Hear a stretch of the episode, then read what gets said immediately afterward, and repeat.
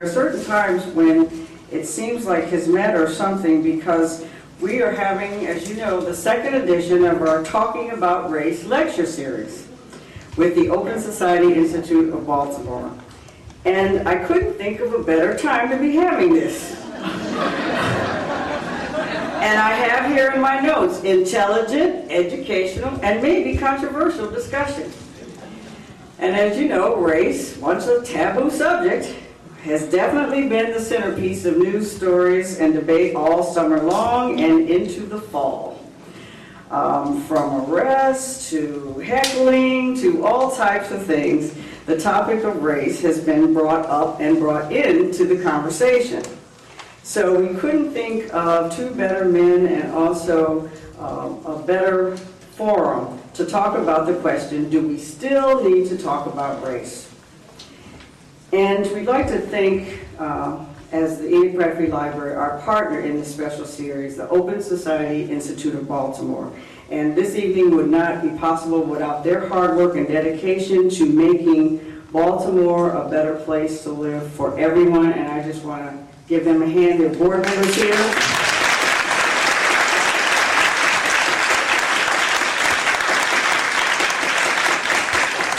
Some of you were with us when we kicked off the lecture series last June with award-winning journalist Gwen Ifill and civil rights attorney Sherrilyn Ifill, who's also on the board of the Enoch Pratt Free Library and Open Society Institute. And we had a packed house to really start these conversations, and we will continue that. And we hope we can duplicate that intensity tonight more than a century ago, philanthropist Enoch Pratt gave the city of Baltimore more than a million dollars, and that was in 1882. And you can imagine the present value of that gift today.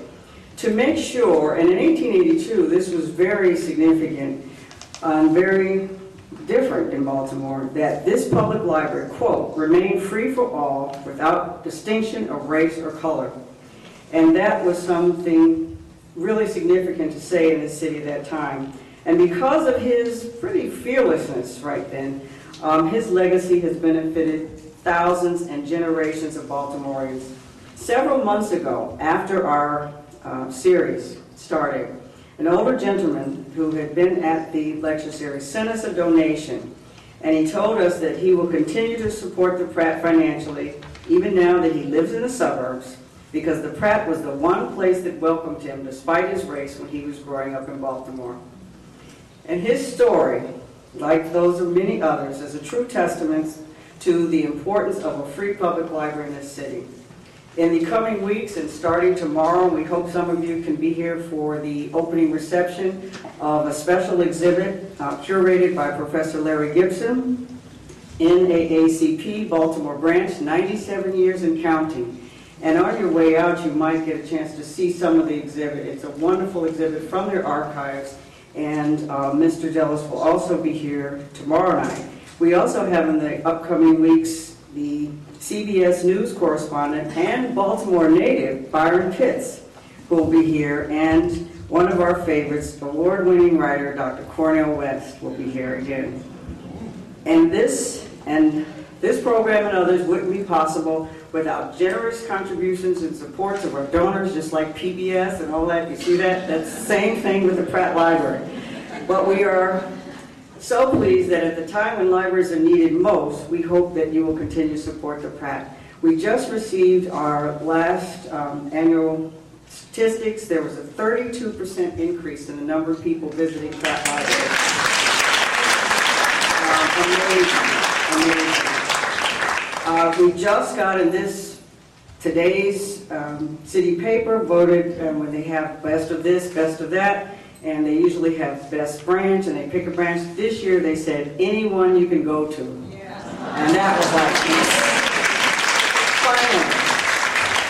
And one of my favorites, the September issue of Washingtonian magazine that has the fall getaways and it has all these great day trips from Washington and stuff. They mention Baltimore, and right under the Basilica is a great place to go, is this central library. And they put that in there, and so that's really cool.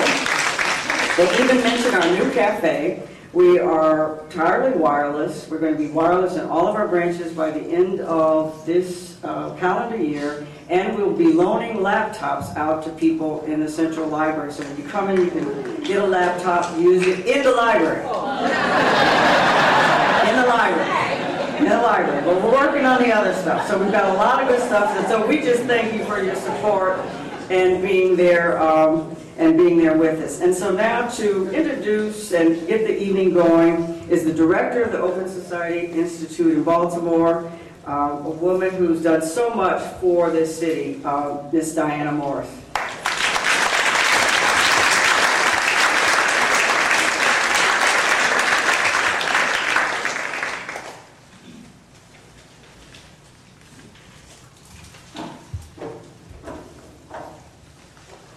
Well, thank you, Carl. I can't having a more wonderful partner uh, to kick off this series and continue it throughout this year, and also to have a, a, a, find a better or more welcoming place than this library. And in the spirit of all that this library does for our community, I want to also just tell you that outside there's this uh, excerpt from our newsletter, books that changed our lives and our thinking. And they're all books that have to do with race and race relations that some of us picked as very important books in our own lives. So uh, use this library to find these books and others that really matter t- to you.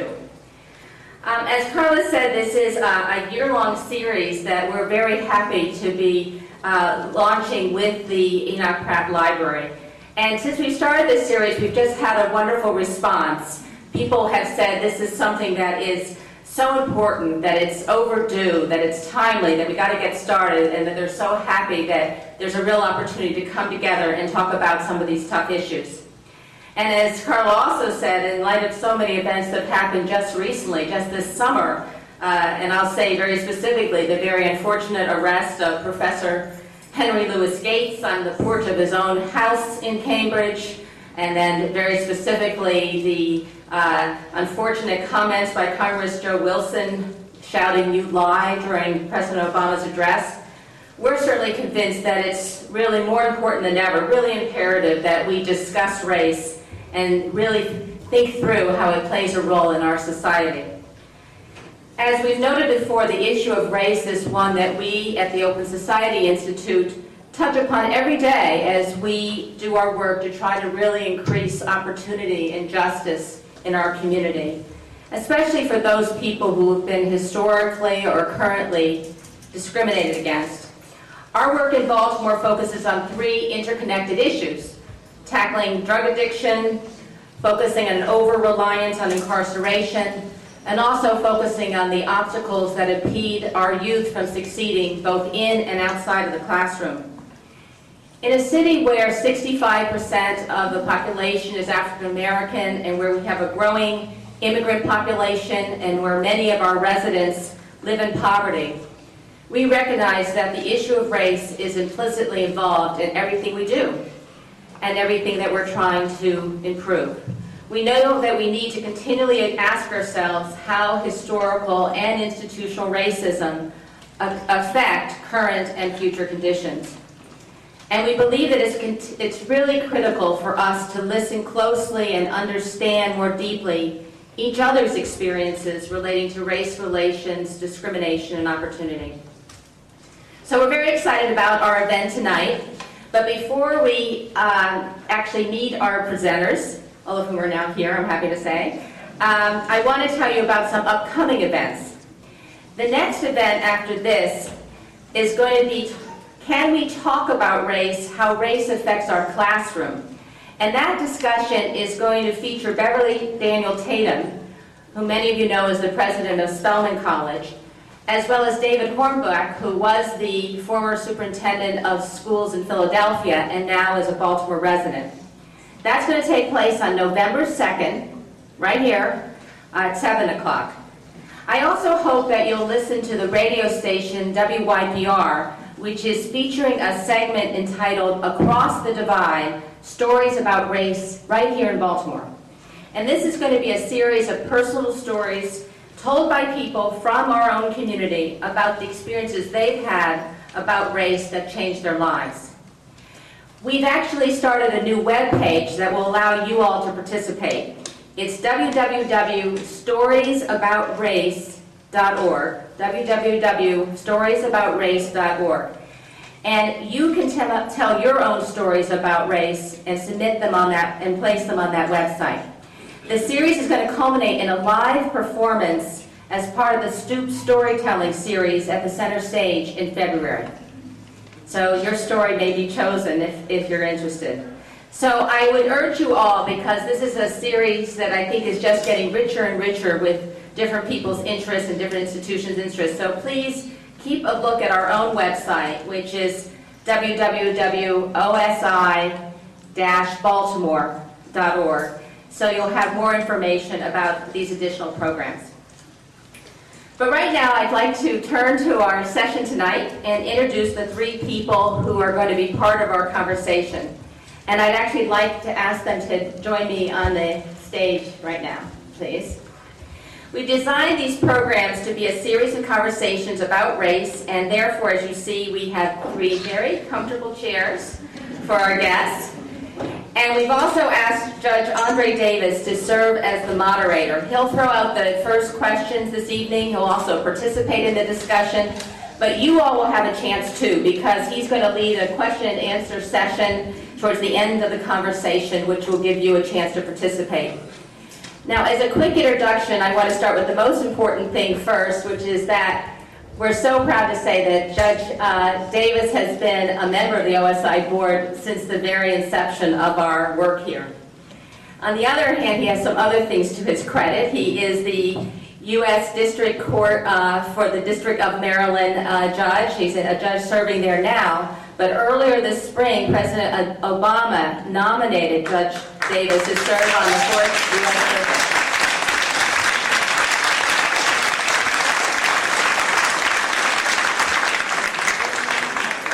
So we're all hoping that his uh, confirmation by the full Senate is weeks, if not uh, days away. Very exciting for all of us and for the rule of law. Uh, let me now introduce also the two speakers who we are very pleased to have with us. Uh, one is Ben Jealous, living right here among us in, in Baltimore. He is the 17th President and Chief Executive Officer of the NAACP. And as many of you know, the youngest person to hold this position in the organization's nearly 100 year history. Before his appointment,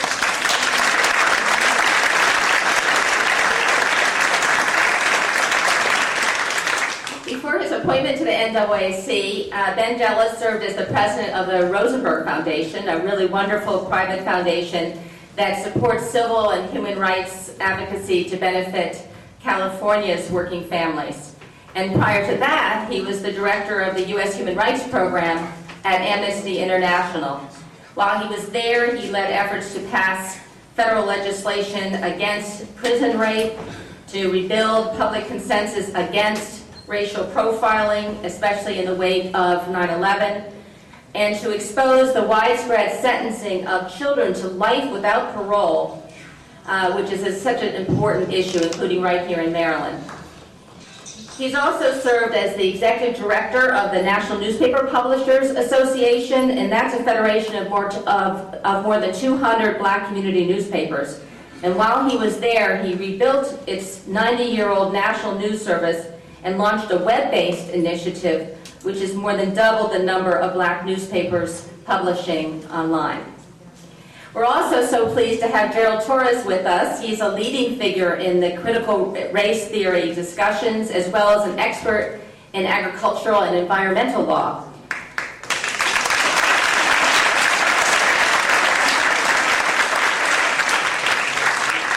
Since 1993, he served as he has been serving as professor uh, at the University of Texas Law School. He's a co-author, as many of you know, along with Harvard law professor Lani Guinier, of The Miner's Canary: Enlisting Race, Resisting Power, Transforming Democracy. This landmark book was published uh, was described by Publishers Weekly in 2002 as one of the most provocative and challenging books on race produced in years and it re remains a powerful commentary, of course, to this day. He currently serves as the chair of the board of the Advancement Project, which has offices in DC and LA, a national organization that's very important, and he's past president of the Association of American Law Schools. He was honored with the 2004 Legal Services Award from the Mexican American Legal Defense and Education Fund for his work to advance the legal rights of Latinos. So welcome all. We look forward to this conversation.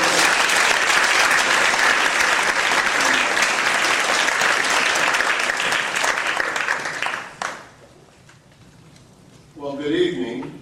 Good evening. Uh, Let me take just a moment of personal privilege and express for myself and many of you out there our gratitude to Dr. Hayden for opening her space to us. Um, Being here tonight is such an unmitigated joy for me as I remember back 50 years sitting on the floor of branch number five of Union on Broadway between Madison and Ashland Avenue, uh, soaking up the love and the knowledge and the joy that is what learning is all about. And it's stayed with me all my, all my life, I'm really pleased that you are here and that we are here to have this conversation.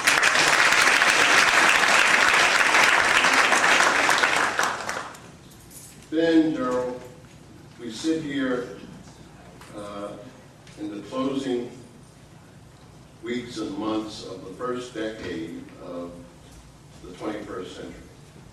An extraordinary moment in the history of this country, a black president, the strongest person in the world, occupying the White House. The question tonight is, in that light, do we still need to talk about race? Um, Have we reached the point of ultimate racial equality in this country? Are we there yet? Do we really need to keep talking about this? Ben? You know, that would seem like more of a question even a couple weeks ago. God bless uh, President Carter.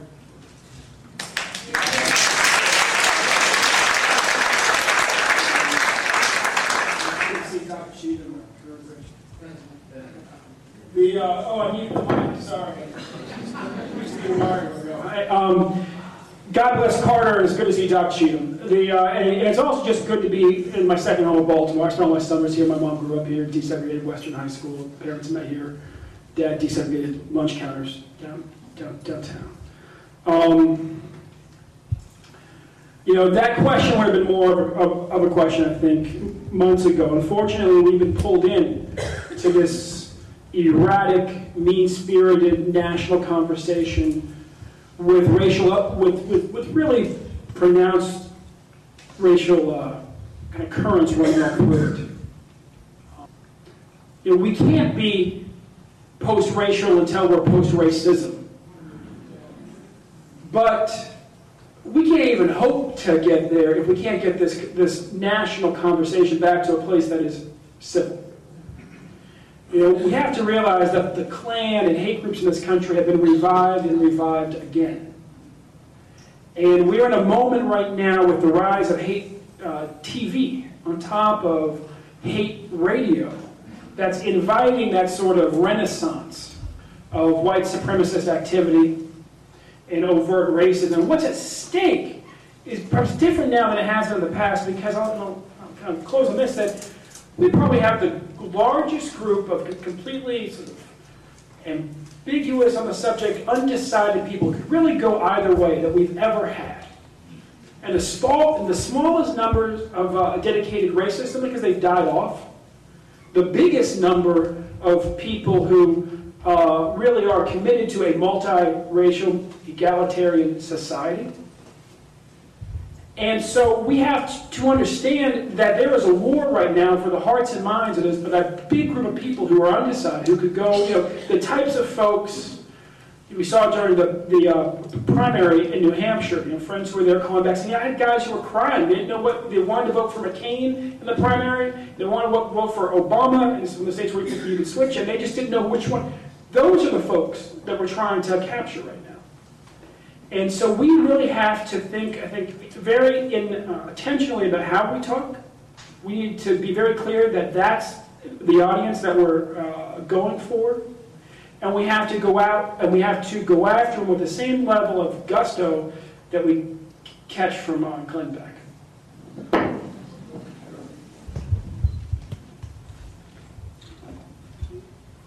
I, I would, I would agree that, that, uh, you know, we're, we are at, at an important moment, uh, and it's, it's important, the, the way you phrased the question, of course, was, uh, uh, provocative. Uh, you know, what it made me think of, of course, was, uh, you described, uh, President Obama as the most powerful man in the, in the world, right? And, and what it made me think of was, you know, Jack Johnson. You know, and and Jack Johnson became heavyweight champion of the world, right? The heavyweight champion of the world, right? Is supposed to be the, the baddest man in the world, right? And what did it spawn in the United States, right? But but, but was a, a, a national, a international campaign, right? To, to try to get someone to, to, to dethrone him, right? Uh, and and and what we finally moved in sports, right? We finally moved past that to be able to, to, to respect uh, uh, uh, quality and respect uh, leadership and respect achievement. Uh, and you have the president here who, in fact, did win a resounding victory in November. And what you have is a, a small core of people who are resisting that victory and trying to use, I think, elements of the past to resist that victory. Uh, and it's, it really is incumbent upon us. And this, if we learned anything from this summer, I think the thing we learned is we need to organize.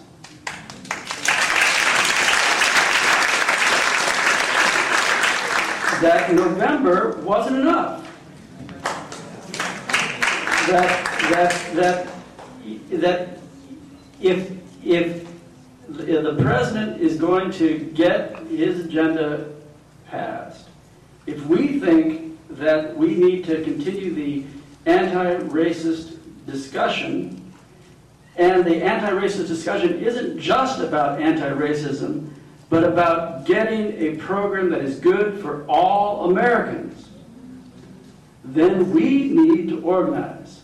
And if it takes the form of combating racism, then it's got to take that form too. And that's what we need to do.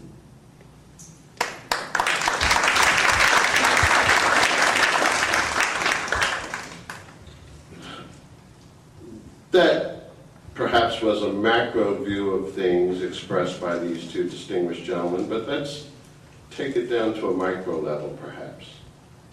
Um, here on the stage tonight sit three men of color who, let me say with all due modesty, have in some ways reached, if not the pinnacle of their professional pathways, uh, certainly uh, among the highest reaches.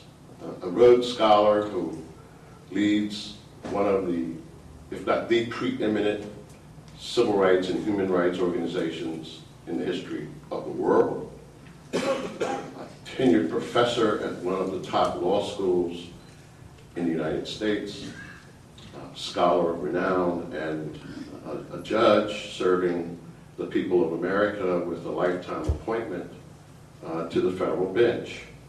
Uh, isn't that proof positive that race simply has been overcome as an issue or as a barrier to success? I, I guess we all go home now.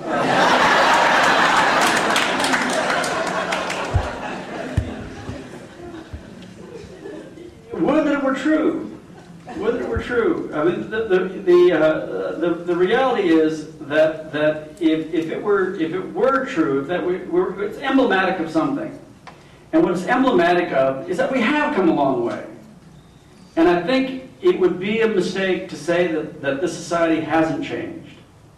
The fact that we have a black president, the fact that a lot of, of uh, uh, a lot of interracial uh, relationships have emerged that, that some of the, the grossest forms of, of racism uh, are no longer permissible. I think that, that a lot of, of things have changed, and I think it would be wrong to say that the society hasn't progressed. But when you have a, a, a situation, right, that the, where the, the, uh, the median net worth of uh, uh, the, the white Americans is still uh, $90,000 a year, and the median net worth of African American families is, is $6,000. Right? Then you have to say things haven't changed in a way that, that allows us to say we can all go home, the job is done. Because it means that it means that we are now in a position to take the good fortune that we've had and to put it to use to put it to work. And so, uh, you know, I'm not, for one, I'm not going to sneeze at the good fortune, you know, but all it means is, is, you know, to whom much is given, much is demanded. and so, so uh, you know, it's, it's time to get to work.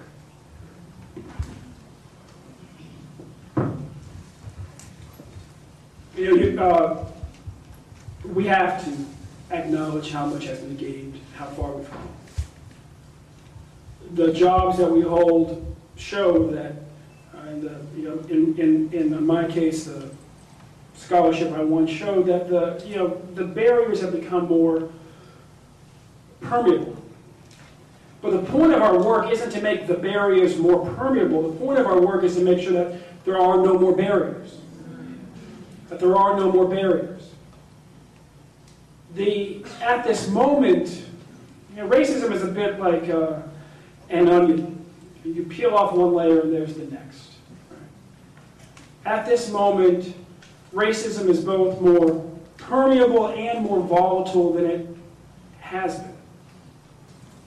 Throughout much of my childhood, throughout all of my parents' and grandparents' lives, the, the primary layer of you know, was the primary justification, the top layer, if you will, of racism in this country was presumed inferiority.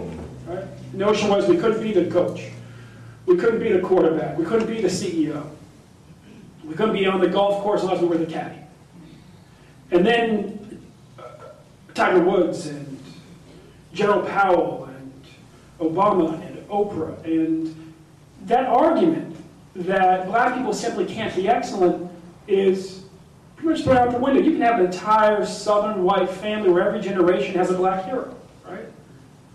General Powell, Oprah, Obama, Tiger Woods, what have you. You peel back that layer, and what you're left with is presumed criminality. Presumed criminality.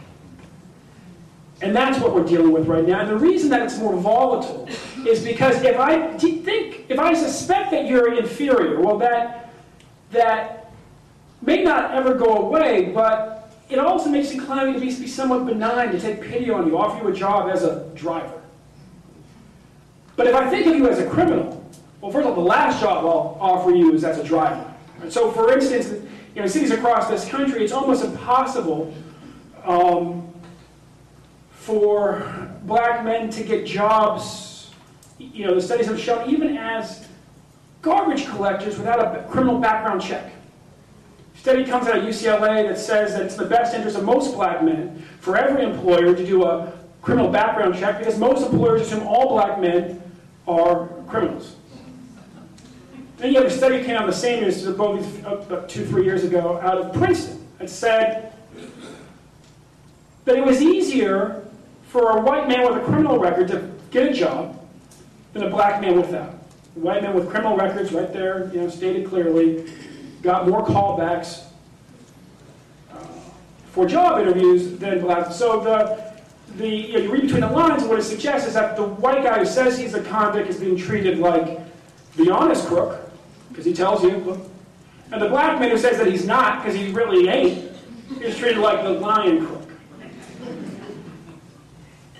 Now, it becomes more volatile because if I think that you're a criminal, well, there's virtually nothing I won't do to protect my family from you. And if I think that somebody else reasonably thought you were a criminal, then there's not very much I won't accept them doing either. And that's the context in which we live. It's more permeable because once you're vetted, once you're known, you know, then you can get the cab because they know you're the president of the, the, the U.S., right? Or they see you walking out of the corporate headquarters. Uh, yeah, his cousin may not be able to get the cab, but he can get the cab, right? Um, you, uh, you know, they don't shrink back on the elevator because they know that you're the SVP of sales or that you live in the penthouse. But until that point, until you're known, until you know you're in that space of familiarity, you're in the space of, of, of complete anonymity, and that's a very dangerous space. That's the space where uh, uh, Diallo died in uh, New York. That space of anonymity, where he sees himself as a hard-working vendor. If you just pull out his wallet and show the cops his ID, everything will be okay. Before he can do that, he shot 41 times. Okay, if, if there is a need to talk about race, um,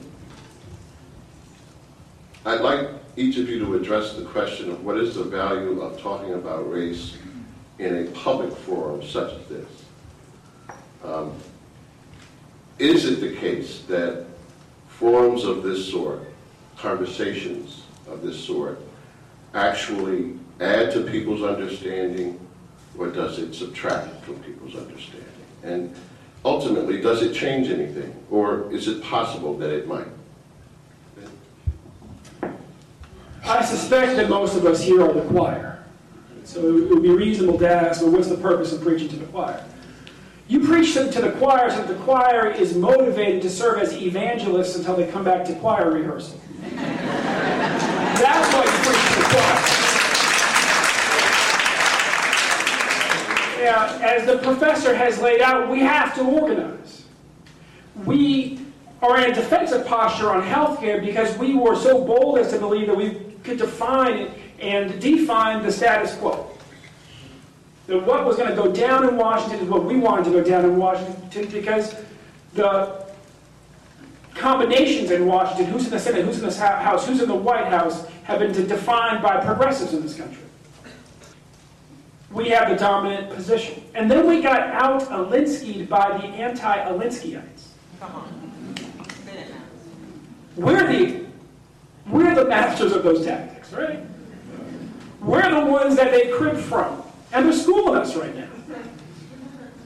And so, you know, I'm here to talk about it not because I think there's any great disagreement between us and the audience, but rather to simply ask people to, to fight, to commit, to be unwilling to feel comfortable and sated until we've made the country till we've made the vision real that motivates so many people to vote in that transformative election last fall. We are in a moment right now where we have a large group of undecided people. And what that means is that we can move one way very quickly or the other very quickly. And the people who will decide whether or not we move forward quickly or backward quickly are the people like us. If we fight, we go forward. We go from good to great, just like the Obama campaign did, and we win.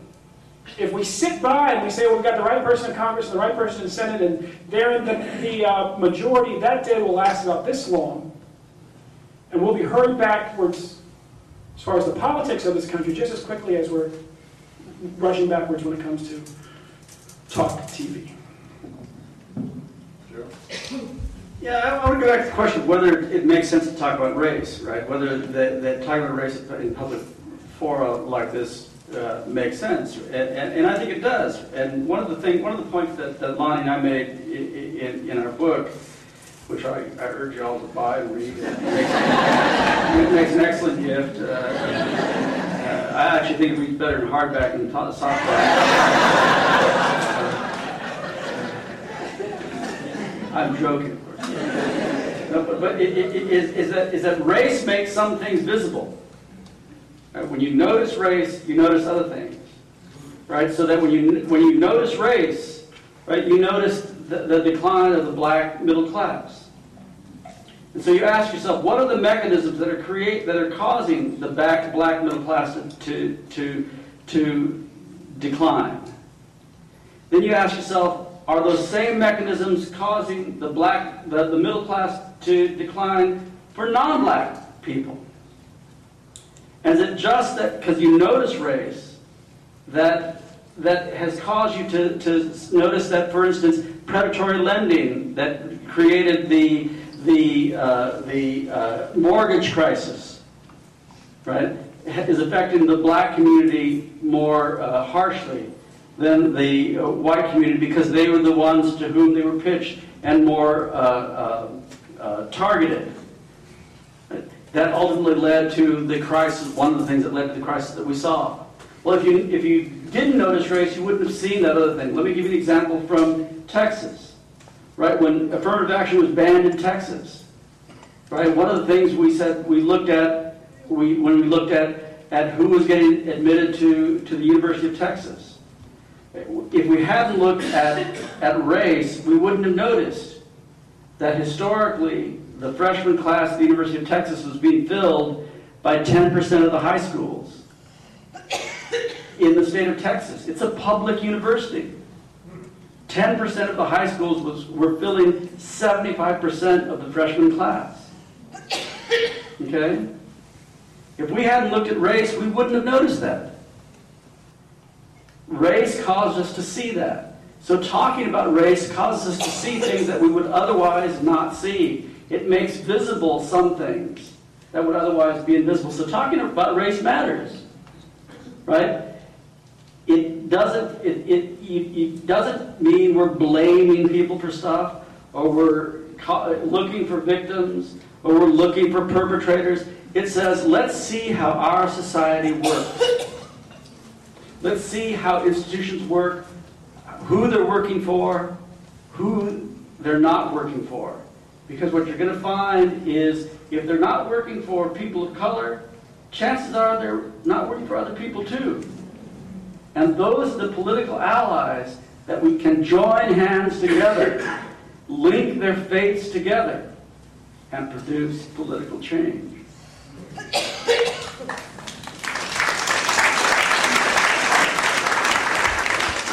In her uh, remarks a few moments ago, Diana Morris, of course, alluded to the incident involving the world-renowned scholar at Harvard, Henry Louis Gates, and the incident involving Dr. Gates at his home in Cambridge upon his return from an overseas trip, in which, um, in the course of a police intervention prompted by a 911 call, at the end of the day, he got arrested. And of course, we all are familiar with the comments of President Obama not long thereafter, and shortly after that, the uh, so-called beer summit at the White House.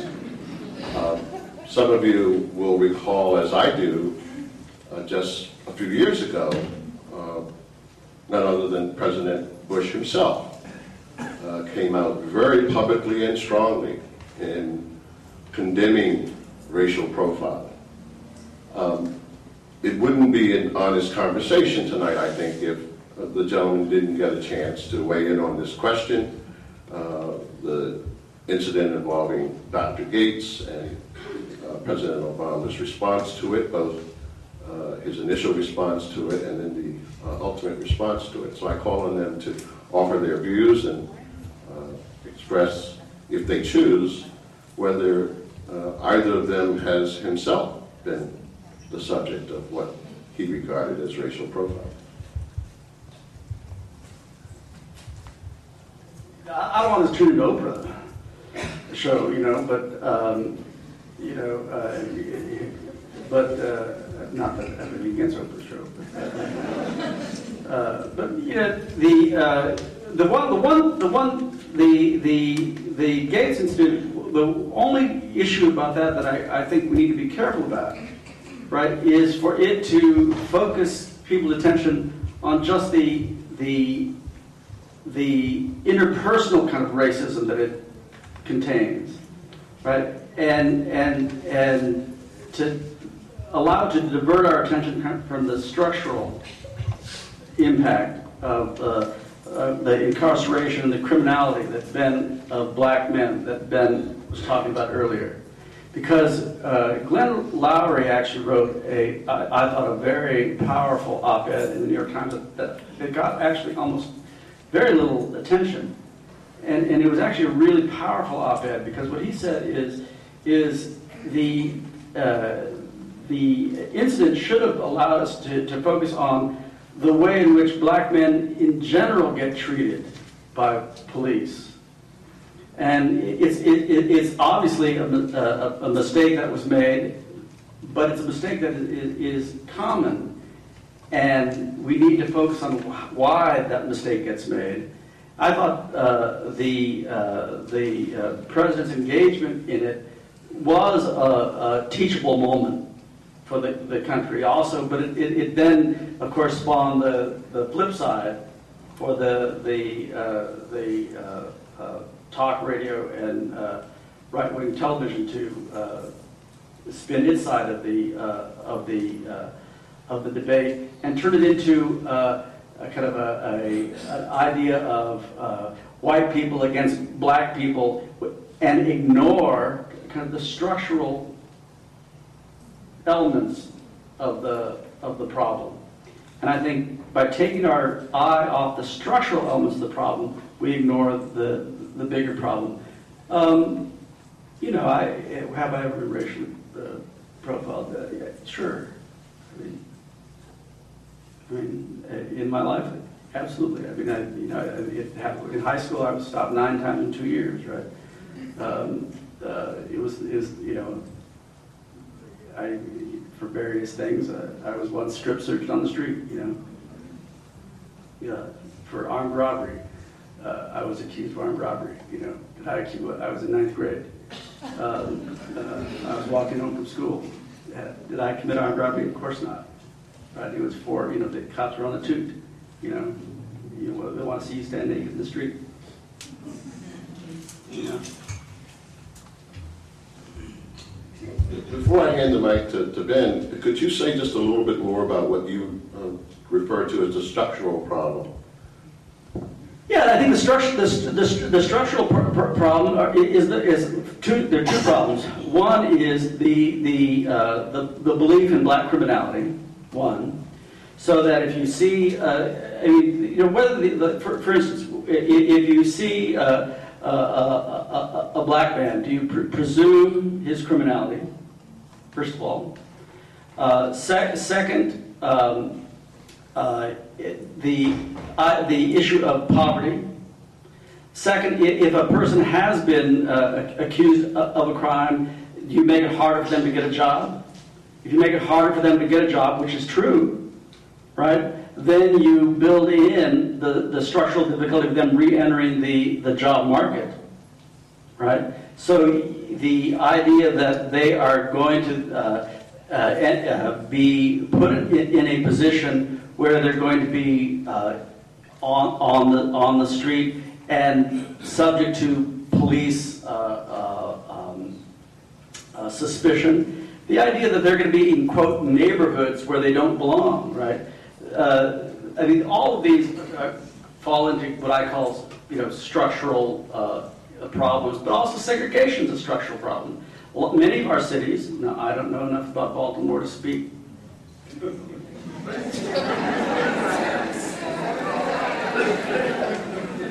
But many of our cities remain quite segregated. Right? Segregation is a structural issue right? And segregation then produces disparate criminal uh, justice enforcement, right? Uh, and I, this is not to say that police are bad people, right? My uncle and my cousin are both policemen, right? And they try to do honorable and good jobs, I am sure. But the, the, when I say structural problems, I'm re- referring to high unemployment. I'm referring to seg- seg- segregated cities. I'm referring to uh, schools that push kids out. I'm referring to uh, uh, overinvestment in criminal, in the criminal justice system. Let me give you an example. In, in, when California passed Proposition 209, which made affirmative action illegal, okay? The, the, the Cal, people said, oh, you know, Californians are just racist. Right? And that, you could say, you could say that's true. But you could also say, you know what, Californians were responding to, uh, the parents were responding to a felt scarcity of higher educational opportunity for their children. They were blaming the wrong persons, right? But what, what also happened that year is that was the same year that California's spending on the criminal justice system, prisons at every level, uh, city, county, and state, exceeded spending on education at every level. For the first time in the history of the state of California, spending on incarceration exceeded education. That was a public decision. So there was a scarcity in education. And people felt it, but they blamed the wrong people. They should have blamed the people who made the decision to put the kids in jail rather than in school. Right? And when I talk about structural problems, those are the structural problems I'm talking about. We- We're, we are pleased at OSI, as many of you are aware, I know, uh, that one of the things we really focus on is the issue of reentry and reintegration of uh, ex-offenders uh, back into the community in ways uh, that will uh, help enhance the ability to address that particular structural problem. Ben? Yeah, and uh, right now, actually, we have several of the nation's largest employers at the table talking about how they reduce unnecessary uh, barriers to employment across the board for formerly incarcerated folks. The, you know, I want to stay for a second where uh, Gerald left off, where the, and just tell you about a conversation I had in California while I was helping Obama win the primary season. I was in a church in Far East Contra Costa County, a church men's breakfast, which is now the center of the black community in Northern California, because black folks have been pushed out of the Bay Area by housing prices and so forth, stretch all the way almost to the uh, Sierra um, Mountains, um, the foothills around Sacramento. So the middle of the black community in Northern California is now what used to be Orchards. And I'm in this little CME church, church men's breakfast, 7 a.m. There's one brother there under 40. He's 28 years old. Call him Bobby. And Bobby uh, just sort of, he was just sort of shined in the back of the room. His shoes were shined, his pants were pressed, his shirt was crisp. So he stood out. So I went up to him afterwards. I said, you know, hi, I'm Ben. Hi, Bobby. He said, Bobby, uh, what do you do? He said, I'm a school resource officer. I said, what's that? He said, uh, I'm uh, Richmond PD at Richmond High. Said, uh, Bobby, when did you graduate from high school? He said, about 10 years ago, coming up on my 10th reunion. I said, that's great. I said, uh, did you go to Richmond High? He said, he said, yeah, of course. I said, did they have officers stationed in the high school when you were there 10 years ago? He said, no, of course not. I said, uh, so why do they have one now? They had 20 years of gang violence in Richmond by the time he had graduated from high school. So I said, why do they have one now? He said, Columbine. I said, Columbine? I said, Columbine, of course. I said, Columbine? He said, yeah, you know, that's, that's, you know, the federal government, they apportion money for school resource officers to have a Columbine. Any school that wants one can apply for one, the funds come to the local police department. He said, um, I said, wow. I said, Bob, he said, how many kids do you arrest each semester? He said, oh, well, you know, I, I arrest far fewer, I'll say hi to my friends over here. I arrest far fewer than the other officers at the school. I said, brother, that's understood. You're at church men's breakfast at 7 a.m. on a Saturday, and 28 years old. You are a fine man. You're a good man. How many kids did, did, did you arrest last semester? He said, oh, 15 or 16. That's one a week in an academic semester. Key words from his statement, other officers, okay, at least two. Far fewer, he's doing far fewer, so they're doing far more. So there's two officers that say they're doing two a week. That's five kids a week. Can you imagine being in high school and watching five of your friends, just five kids you know, or just five kids get led away in handcuffs every week? Every week. So I said, so Bobby, I said, how many of those arrests, was there even a 10% chance, just a 10% chance that that arrest helped prevent the next Columbine? Come And I don't know if you guys, if here happen to know my cousin uh, Lenny Wilmore grew up over on uh, Madison Avenue, but Lenny was a regional police, a regional uh, supervisor, for, still is for the um, post office in place in Baltimore, place in Philly, supervises those, op- those. Now, I remember years ago I said to Lenny, said, Lenny, we're going to have to buy you Kevlar underwear for Christmas. People keep going postal. And Lenny said, be real clear where I work. I work in Harlem, I work in Philadelphia, I work in West Baltimore, I work in D.C. I might get shot walking to the post office. But those are good jobs, and don't worry about me once I get to the post office. so I said, you know, I said to him, you know, how many, you know, I said to Bobby, I said, you know, how many, you have a 10% chance you prevented the next Columbine? He said, none, of course. I said, of course? He said, none. I said, why? He said, because that happens in Columbine. I said, all right. So I said, I said, well then, you know, what are you locking up all these babies for? Right? These little kids, 13 year old, 14 year old. He said, biggest reason? I said, yeah, the biggest reason. He said, acts of defiance. And I said, I said, Bobby, what's an act of defiance? And he said, well, you know, not backing up when I say back up. Being loud in class persistently, being tardy persistently, coming out in the hallway when you're, you know, without a hall pass. Frankly, this is what I look forward to when I was in the eighth grade.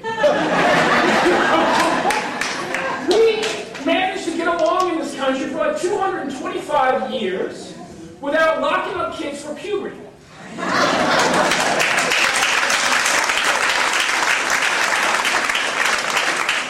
And now, it's a way for the police department to get subsidized and make sure that they have one more job. And meanwhile, five kids a week in our community are getting uh, a record. And we told you how hard it is for a black man without a record to get a job below wage. So imagine what it is to be a young black man with a record. So how many jobs is that costing us for that one job in our community, right? The reality is that we may need that, that officer near that school. We may need him walking a beat around that school. In Philadelphia, you have an 8 in 10 chance of getting away with murder. 20% of the homicides get closed each year. Just 20%. San Francisco, is only 30%. The thing that makes the difference, the, the strongest weapon you can have in a war to close homicides are beat officers. Because they get to know people in the community and they can pass them information without walking over to a SWAT car or walking into the station. But we don't need the officer in the school. Because that stuff happens in Columbine. Meanwhile, Columbine has not requested one of these letters.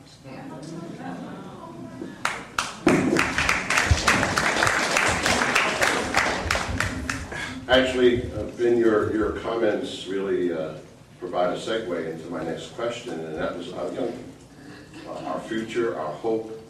Um, How do we engage young people in this conversation? Uh, It's a school night, but you look out there, and we don't see a whole lot of young people. Uh, That's can be explained. There are a couple, there are a few. Yeah, There are a few, there are a few. Uh, But, yeah.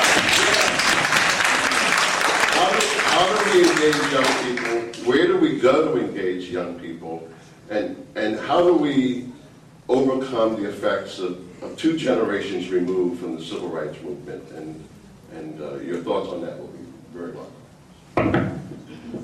If you want to know whether or not a legendary civil rights organization or human rights organization is on its way to being merely ordinary or will remain extraordinary, you look at the position of young people in the movement. If young people are out front, it should remain extraordinary. If young people aren't in age to find sandbox on the side, with the kids campaign of the year, it's on its way to being ordinary. I'm working very hard at the NAACP to get young people out in front of everything that we do. My grandma used to watch uh, the kids from time to time for Juanita Mitchell. When my mom was growing up in McCulloh Homes first half of her life. My mom said desegregated Western High School when she was 14, but in the summertime she would go down to Petersburg to, sit, to, to take part in lunch counter sittings. And once in a while, I'm so intense, go meet my, my mom. She may have desegregated Western High School, taking a risk for other young people, their dignity, their opportunity. But she went to the lunch counter sitting for everybody. We didn't just send young people to lunch counters, say young people pee at lunch counters. We sent the lunch so everybody pee at the lunch counter. So everybody's dignity would be respected. The, we have to make plain to young people, we want to get more young people involved. One, there's a place for them, and it's in the front. Two, two, exactly what the stakes are. We are, we are slipping into the third generation of the school to prison pipeline in this country. The third generation. If you look at where the rates of incarceration of black people started to take off towards where they are now, five times those of whites, from where they had been for almost 100 years, we've been counting statistics since, since just after the Civil War, uh, at roughly one to two times those of whites. It was around 1970. It was around 1970. So here we are 40 years later, two generations later. And we still have issues acknowledging how serious that is. You know, I was told, spending my summers around people like Judge Bob Watts, young man, all the great, all the great victories have been won. It's the end of history for black people, if you will. We killed Jim Crow just like we killed his daddy. Your job is to study hard, to play by the rules because the rules are fair now, and to get rich. I can remember being 20 years old at Columbia University celebrating a friend's 21st birthday. And in a sort of faux nationalist tribe called Quest moment, somebody pouring libations.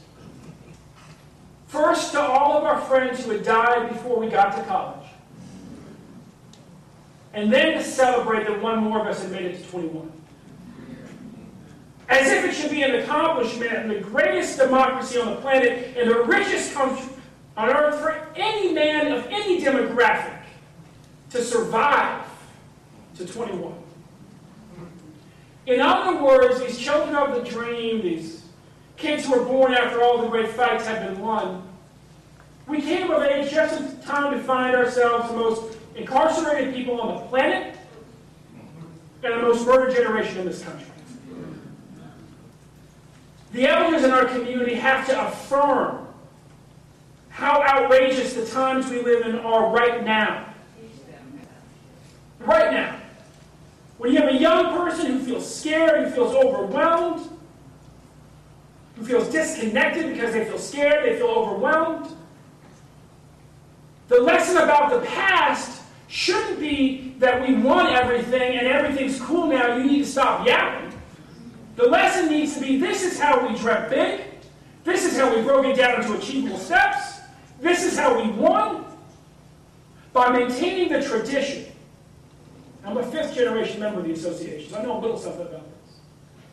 The tradition that says, to whom much is given, much is expected. The tradition that says every time that you gain an ounce of privilege, even if it's just making it into the ninth grade, you turn around and you take half an ounce of that privilege and you reinvest it in somebody behind you.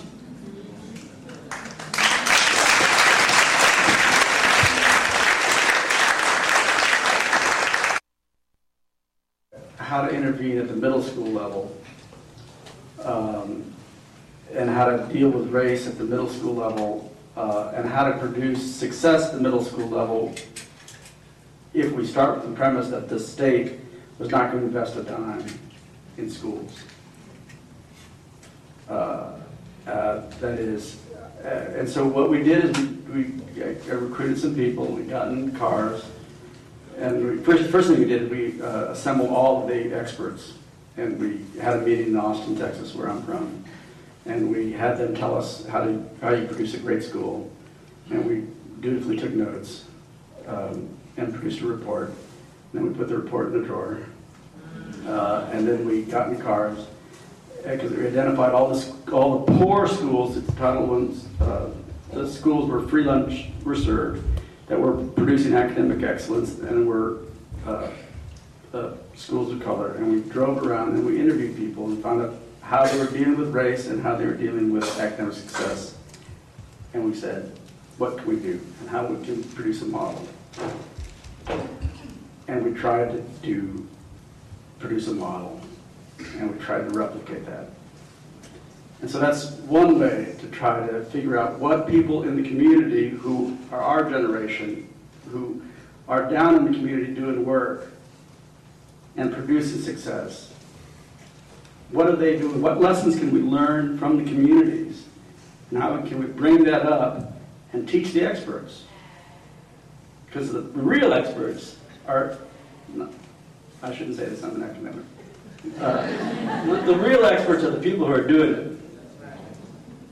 You know, and you need to learn from them, and they need to see that it's the people who struggled to produce that success that we need to honor and reproduce their success and push it into the official systems.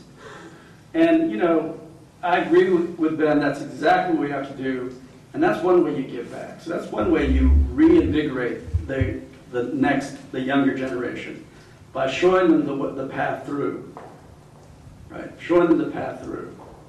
And showing them that, that, that you learn from the people who, who, who, you know, to, you know, borrow the expression, who made the path by walking.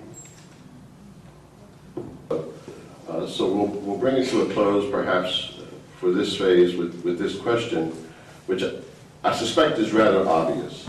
Um, The question has to do with uh, what role, what voice, what possibilities are there for cross-racial efforts to enhance the conversation and, and indeed enhance the quality of life for all of us. Uh, we here in Baltimore is, well, first of all, some people don't know that the NAACP was founded by a group of, of cross-racial individuals who uh, came together in the spirit of goodwill uh, to address problems 100 years ago. Uh, and that spirit has lived on in the NAACP all these many years. Uh, here in Baltimore, we've had heroes like the late, great Walter Sondheim, who uh, reached across the racial divide on more than one occasion. And you'll forgive me, but I have to recognize Senator Paul Sarbanes, who is here.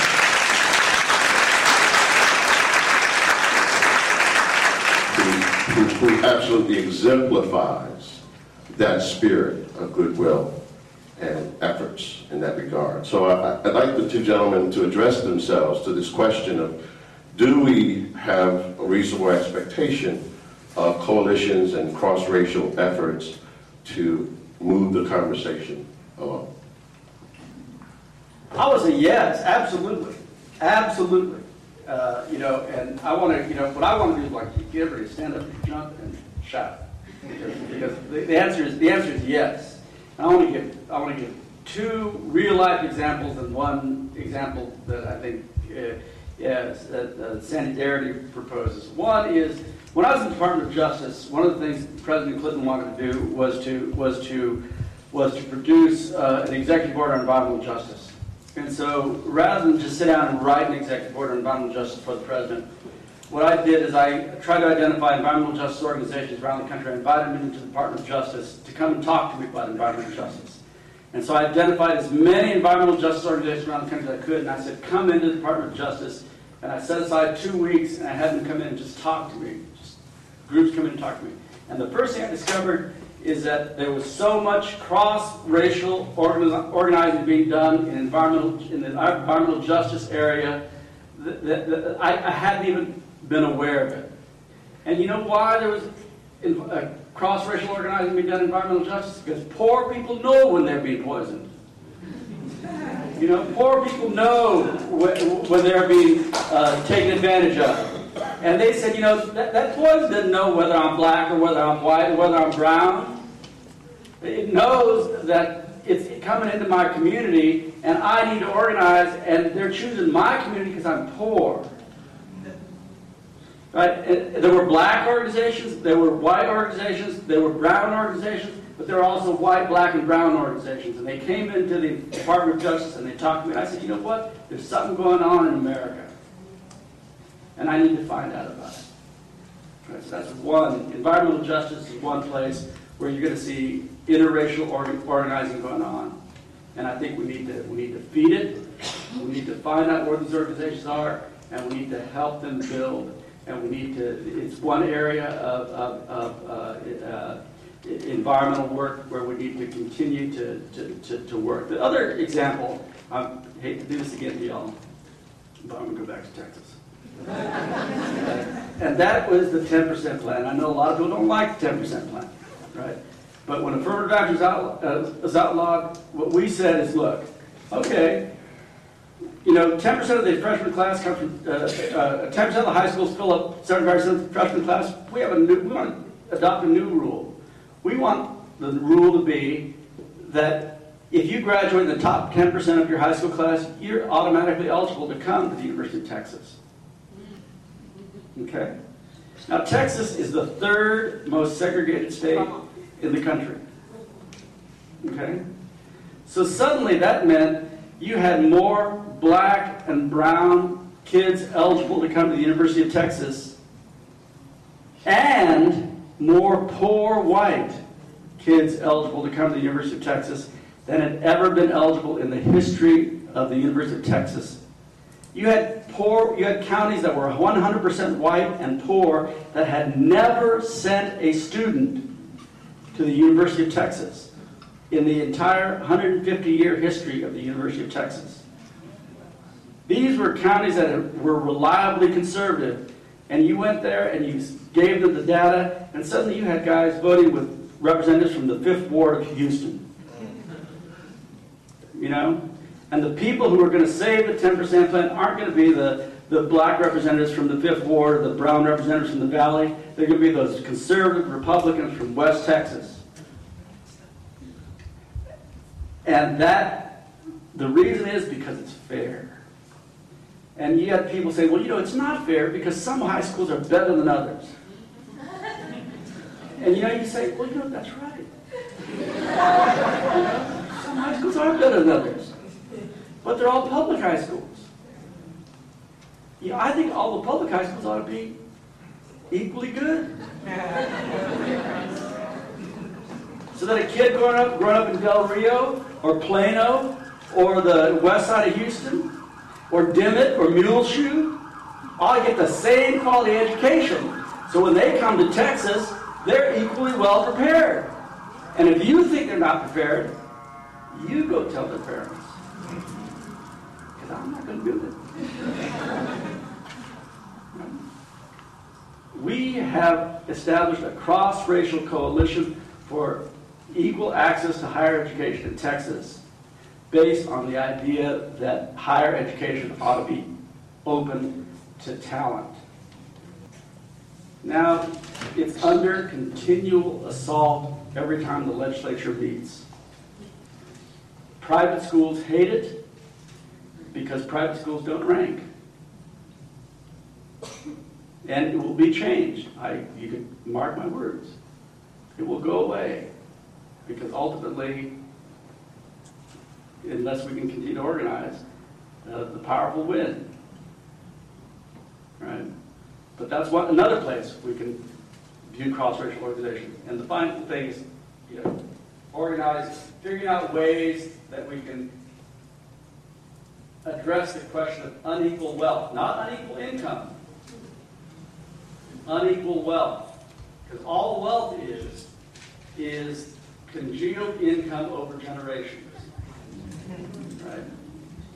And kids shouldn't be punished for the incapacity of our society and our economy that has prevented parents, for whatever reason, from being able to accumulate wealth over generations.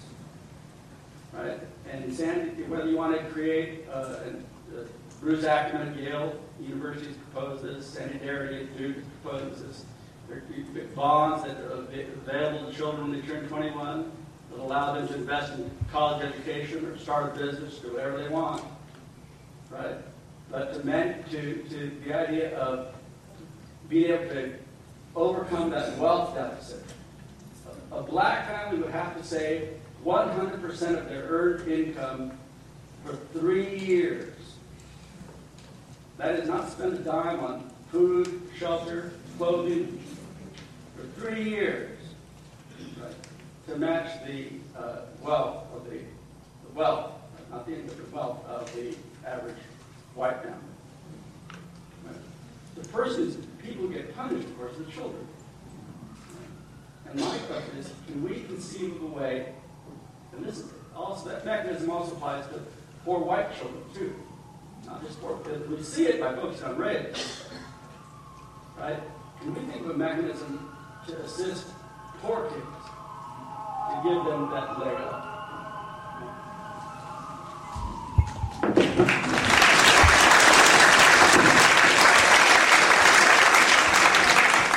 Well, and the uh, mechanism may already exist. I mean, you have uh, countries like the UK, where each child is given uh, 5,000 pounds at birth, put into an account, that when they turn 18, they can have access to it. If it gains interest, and they can use that to start a business, they can use that to go to college. Yeah, that's one of the ways. Um, you know, we, you know, I think that Professor Torres brings a very good point. Uh, there is last talking about how it's important to use race to identify broad social problems, but then step back and look beyond that and ask who all is really impacted. We're in a moment now where our struggle really is a human rights struggle. It's not, you know, a difference between a civil rights struggle and a human rights struggle is that a civil rights struggle is about enforcing the social contract, right? So when we were fighting in the 1940s, 1950s, 1960s to enforce the 14th, 15th, 13th Amendment to the Constitution. We were seeking to enforce something that had existed for decades. Right? It's a contract that had been signed in the 19th century. And so it was a civil rights struggle because we were enforcing the rights that the government had guaranteed us, being part of the civic body. A human rights struggle is about extending the social contract, about amending the social contract. The, a human rights struggle, the struggle against slavery, came to its apex in winning the 13th, 14th, 15th Amendment, and then turned it into a civil rights struggle to enforce those. Right? So, while you may, the courts are often your primary tool for enforcing civil rights because it's about enforcing a contract. It's like any other contract. Politics is your primary means for gaining human rights, for extending the contract, for defining the contract. The process of defining that contract is a, is a battle. And you win with 51%. That means that it behooves us to be really crystal clear when we're dealing with an issue that's purely about race or we're dealing with an issue that's about something else in which race is a factor. Going back for a second to Skip Gates' porch.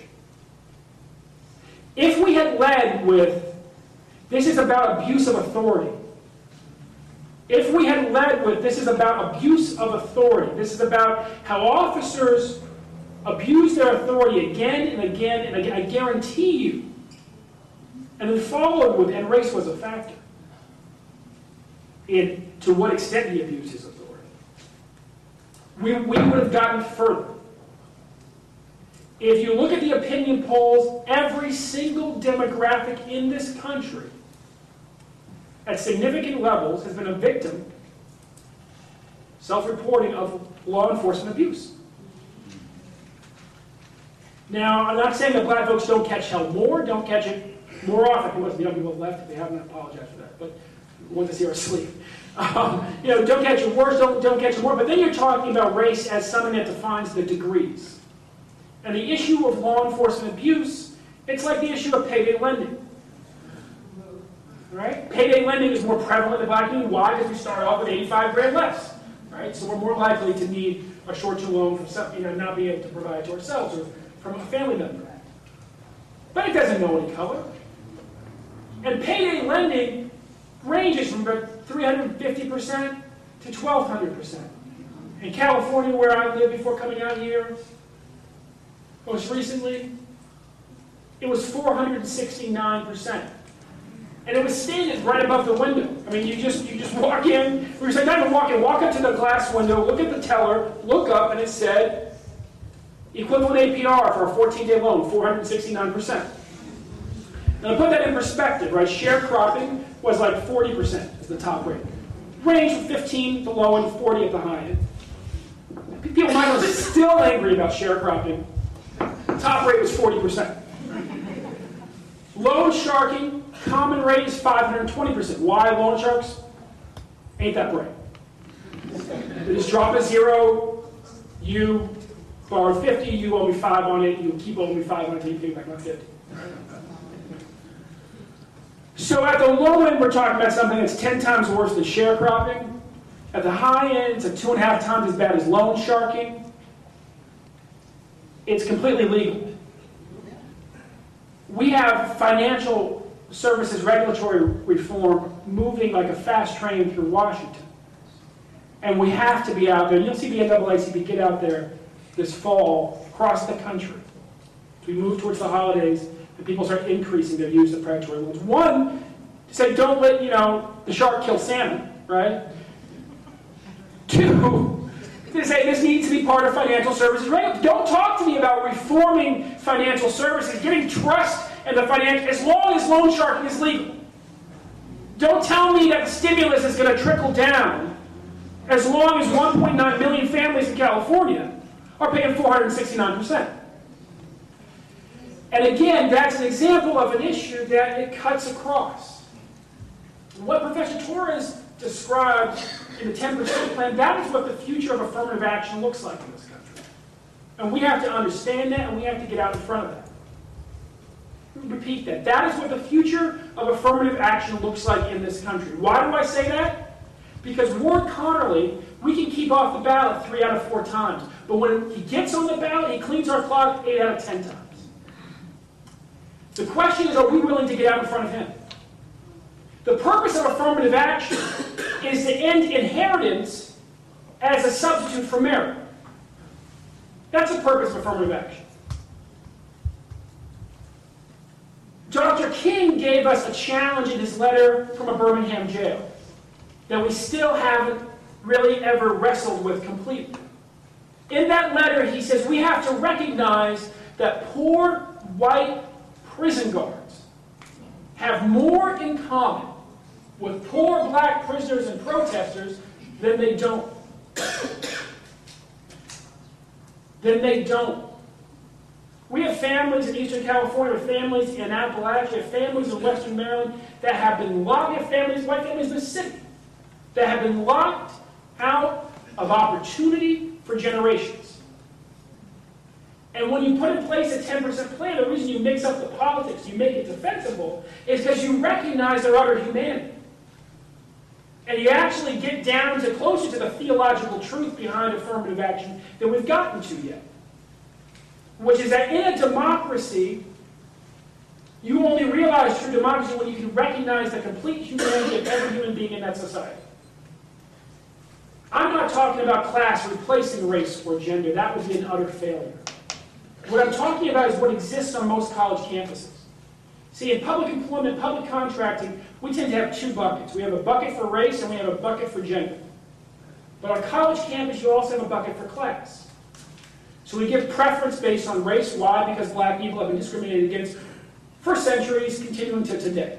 We have a preference for gender. Why? Because gender oppression, gender oppression is real, and it's been real for centuries, right up to today.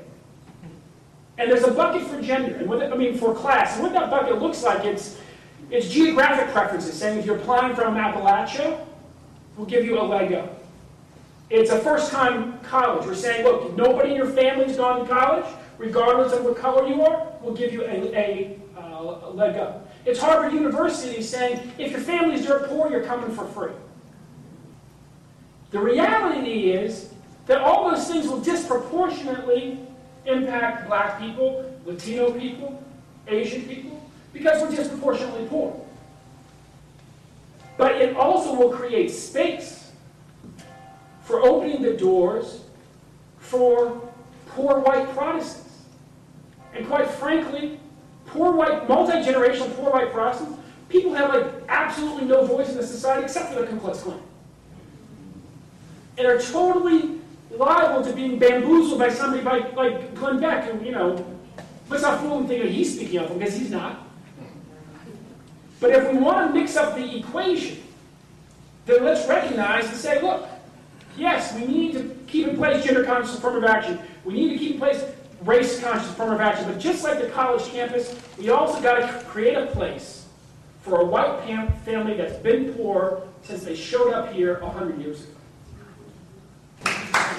Please join me in thanking these two distinguished gentlemen. Thank you all for coming.